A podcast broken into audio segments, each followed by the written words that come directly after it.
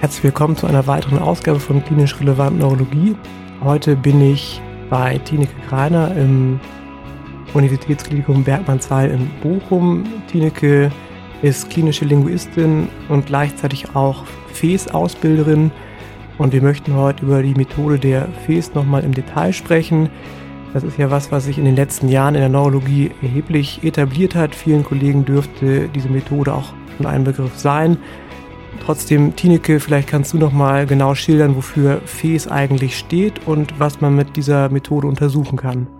Ja, gerne. Also FES, die Abkürzung F-E-E-S, ist die Abkürzung für fieberendoskopische Evaluation des Schluckaktes und ist eigentlich eine relativ elegante Methode für eine transnasale Fieberendoskopie, um den Schluckakt zu beurteilen. Man geht einfach mit einem kleinen Endoskop durch die Nase und guckt sich dann quasi auf Velumhöhe den Kehlkopf von oben an, kann den Patienten essen, trinken lassen, kann therapeutische Manöver ausprobieren und sieht dann gleich, ob das Essen gut abgeschluckt werden kann oder ob irgendwas übrig bleibt oder in den Luftröhre gelangt. Ich glaube, die Methode ist mittlerweile ähm, ein Standarddiagnostikverfahren, nicht nur in der Neurologie, auch in der Geriatrie ist es relativ weit verbreitet.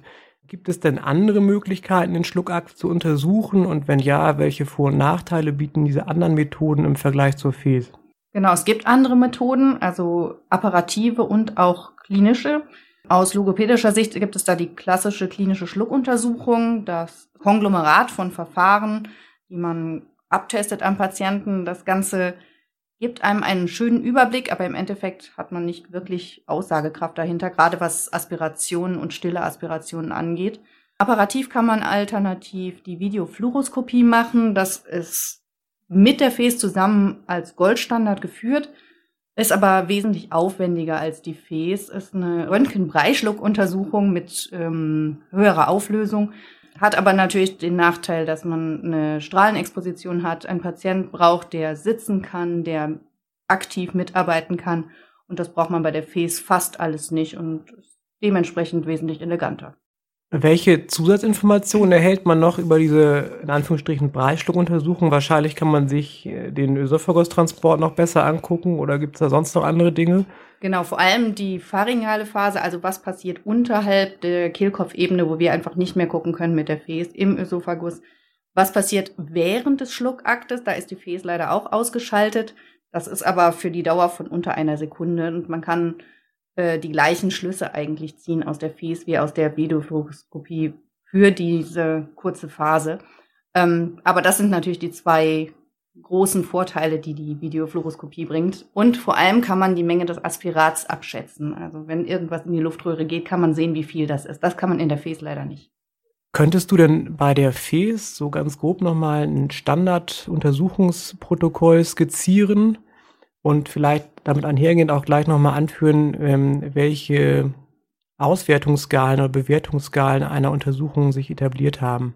Ja, gerne. Also man geht im Endeffekt mit dem Endoskop durch den unteren Nasengang, hat damit die Möglichkeit, die Morphologie der Nase auch schon zu beurteilen, bis man den Nasopharynx von vorne sieht und die Möglichkeit hat, die Velummotilität zu beurteilen. Das macht man einfach, indem man den Patienten artikulieren und phonieren lässt.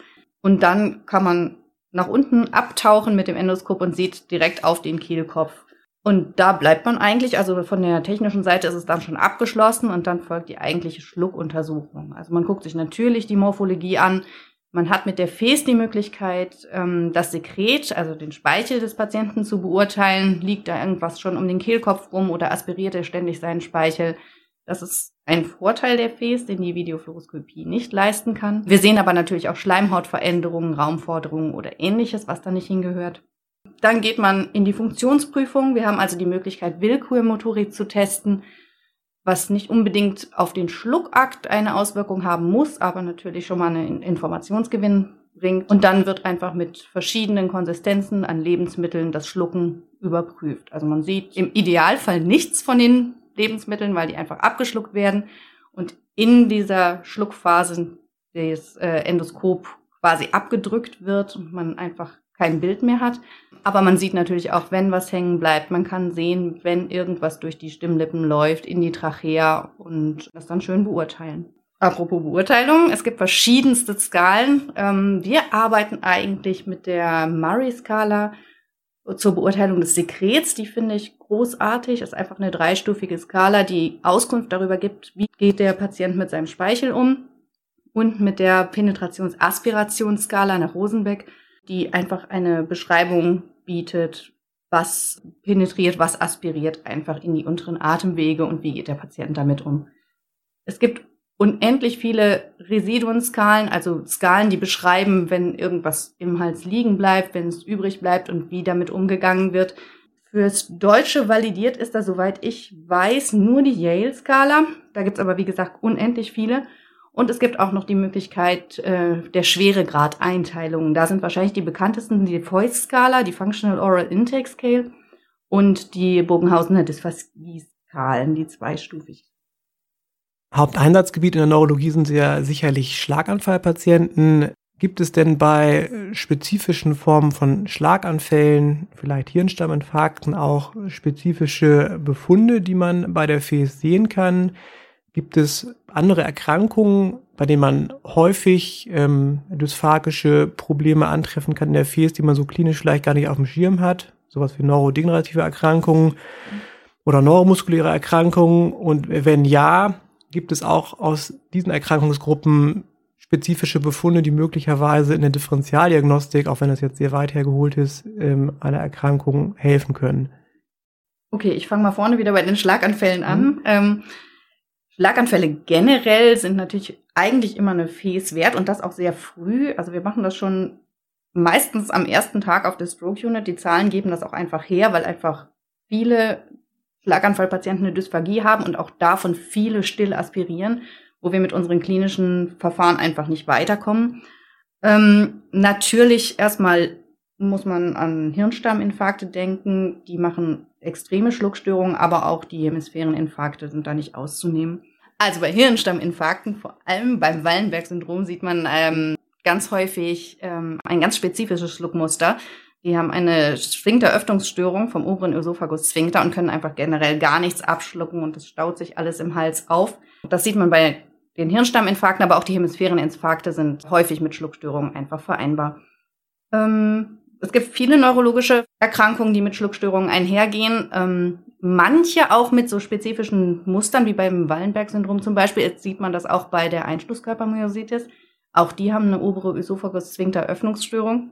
Parkinson-Patienten zum Beispiel haben diese repetitiven Pumpbewegungen der Zunge, die man in der Fes sehr gut sehen kann, mit einer eingeschränkten Abschluckmöglichkeit.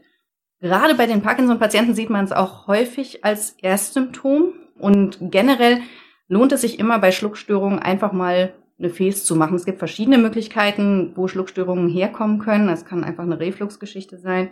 Es können natürlich Halsnasen, Ohren, Tumoren oder irgendwas sein, aber mit Hilfe der Fes kann man unterscheiden, ob wir eine neurologische Genese haben oder eine andere.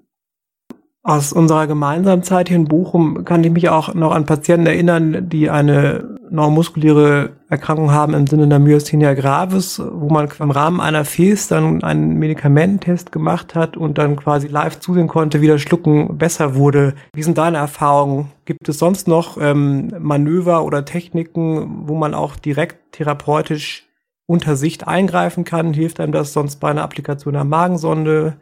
Genau, das ist vor allem bei der Myasthenie gibt es sogar zwei verschiedene Tests. Einmal diesen Tensilon-Test, wie der heute noch heißt, ähm, so mit Medikamentengabe. Es gibt aber auch den Belastungstest, wo man einfach die Ermüdung provoziert, indem man die Patienten viel essen lässt und dann eine Verschlechterung des Schluckaktes sieht. Für Parkinson gibt es das auch, den Fes-Levodopa-Test, wo man einmal im On und einmal im Off eine Fes macht und eine Vergleichsmöglichkeit schafft. Generell kann man unter der FES ganz viel ausprobieren, also auch aus therapeutischer Sicht. Wir können Haltungsänderungen ausprobieren, wir können therapeutische Manöver ausprobieren, die einfach zum einen die Therapieplanung erleichtern, zum anderen dem Patienten eventuell ermöglichen, wieder zu essen. Wir können generell eine Anpassung der Konsistenzen machen und wir können aber auch teilweise sogar Hinweise darauf geben, wo es herkommen kann. Sonderfall sind sicherlich noch Patienten mit einer Trachealkanüle, aber häufiger primär auch im intensivmedizinischen Setting. Und man kann die Kanüle, die Fäße-Sonde ja auch in Anführungsstrichen von unten einführen und gucken quasi, was da auf das äh, Objektiv zuläuft. Was ist denn grundsätzlich bei Untersuchungen von äh, kanulierten Patienten zu beachten? Also generell sollten kanulierte Patienten immer mit ungeblockter Kanüle schlucken, damit sie quasi den Druck aufbauen können. Ein generelles Problem bei kanulierten Patienten ist die Sensibilität, die einfach herabgesetzt ist dadurch, dass der natürliche Luftstrom nicht gewährleistet wird. Es verkümmert also quasi alles.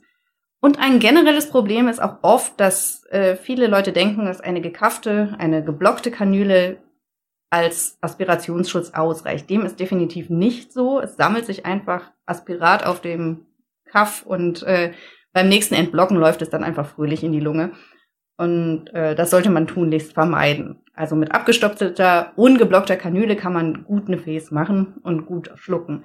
Und dann gibt es natürlich, wie gesagt, die Möglichkeit, entweder durch die, äh, durch das Stoma oder durch die Kanüle noch einmal mit dem Endoskop zu gucken. Und man hat einen sehr sicheren Hinweis darauf, ist eine Aspiration erfolgt oder nicht? Und wenn ja, ähm, wie viel war das? Du bist ja selber auch FES-Ausbilderin äh, und es gibt zumindest über die Deutsche Gesellschaft für Neurologie allerlei Zertifikate zu erwerben. Vielleicht kannst du noch mal kurz zusammenfassen, wie da der Weg ist, welche Kurse man besuchen muss, welche Untersuchungszahlen zu absolvieren sind, so als abschließende Einschätzung und Stellungnahme. Ja, genau.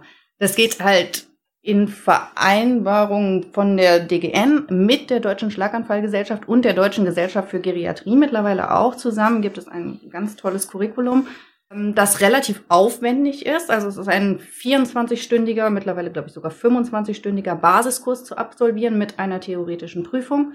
Und im Anschluss daran direkt und indirekt supervidierte Fäs, 60 an der Zahl, also 30 direkte, 30 indirekte, die mit einer praktischen Prüfung abschließen. Danach darf man sich dann stolz Zertifikatshalter nennen und quasi die FES eigenverantwortlich durchführen, zumindest wenn man Arzt ist.